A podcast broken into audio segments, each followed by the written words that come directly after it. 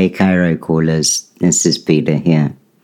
We're so touched that you all shared with us and allowed us to make this Valentine's episode with all of your contributions. It's really special making audio together with friends. And we'd love to do it again. We'd love to explore together different topics that everyone can speak to wherever they are and to hear such a range of perspectives that you won't hear anywhere else.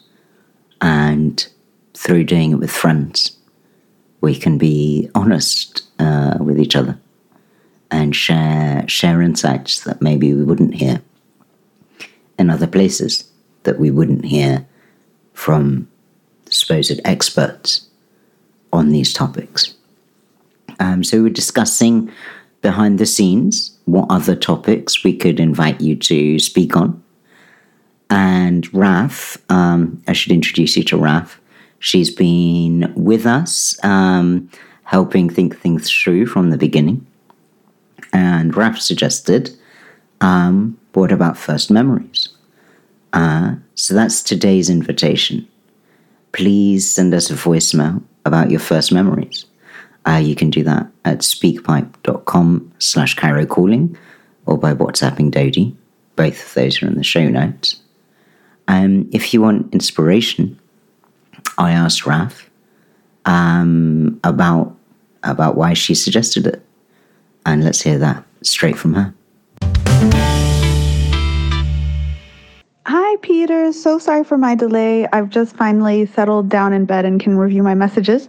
Um, so I don't know. I just feel like first memories say a lot about a person. Like one of my father's first memories is of his mother, who he subsequently lost at a very young age.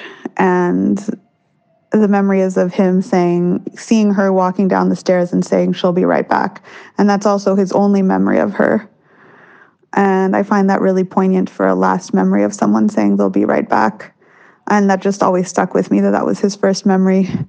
And then my one of my first memories is on a plane um, with my parents. I have a few first memories, I guess, but I definitely remember being on a plane and learning how to use a maze or to draw like uh, drawing a line and I, my parents were teaching me how to draw a line and i just couldn't figure out how the line could go underneath a bridge and then like come out on the other side. Anyways and then just planes ended up being also kind of this ongoing kind of theme in my life. Like i founded an organization called safarni which is all about taking children on simulated plane adventures to travel to different countries and it's always just been this ongoing kind of theme throughout my life at least thus far so I just feel like if you look into people's very first memories, you can kind of get an inkling or find something about who they are or what they've become. Like there's some sort, it's kind of like a dream, right? That could be another interesting one about people's dreams and what they've learned from their dreams.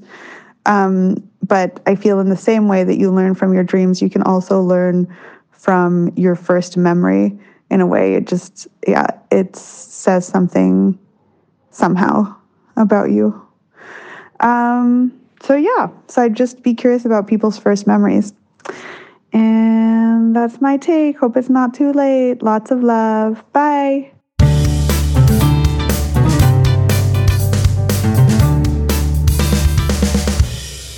Thanks to Raph. I'm coming back. What do your first memories say about you? Maybe they do. Maybe they don't.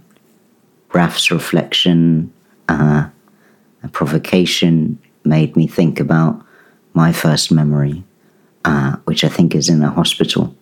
And I think it's when I got diagnosed with muscular dystrophy a little bit over the age of three. Don't remember the diagnosis. I remember the hospital, the wards, and whatnot. I think it's a place I went to many years, uh, for many years during my youth. And now, uh, my job is working on disability and I've been writing about healthcare. I hadn't realized uh, I'd come full circle. We'd love to hear what circles you've made and haven't made. Tell us about your first memories. Uh, get your kids to leave us messages. Um, we'd love to hear from younger and older folk. And again, it's a message on speakpipe.com slash Cairo calling or by WhatsApping Dody. We can't wait to hear from you, and it'll be a real honour to make another episode together. Thanks so much.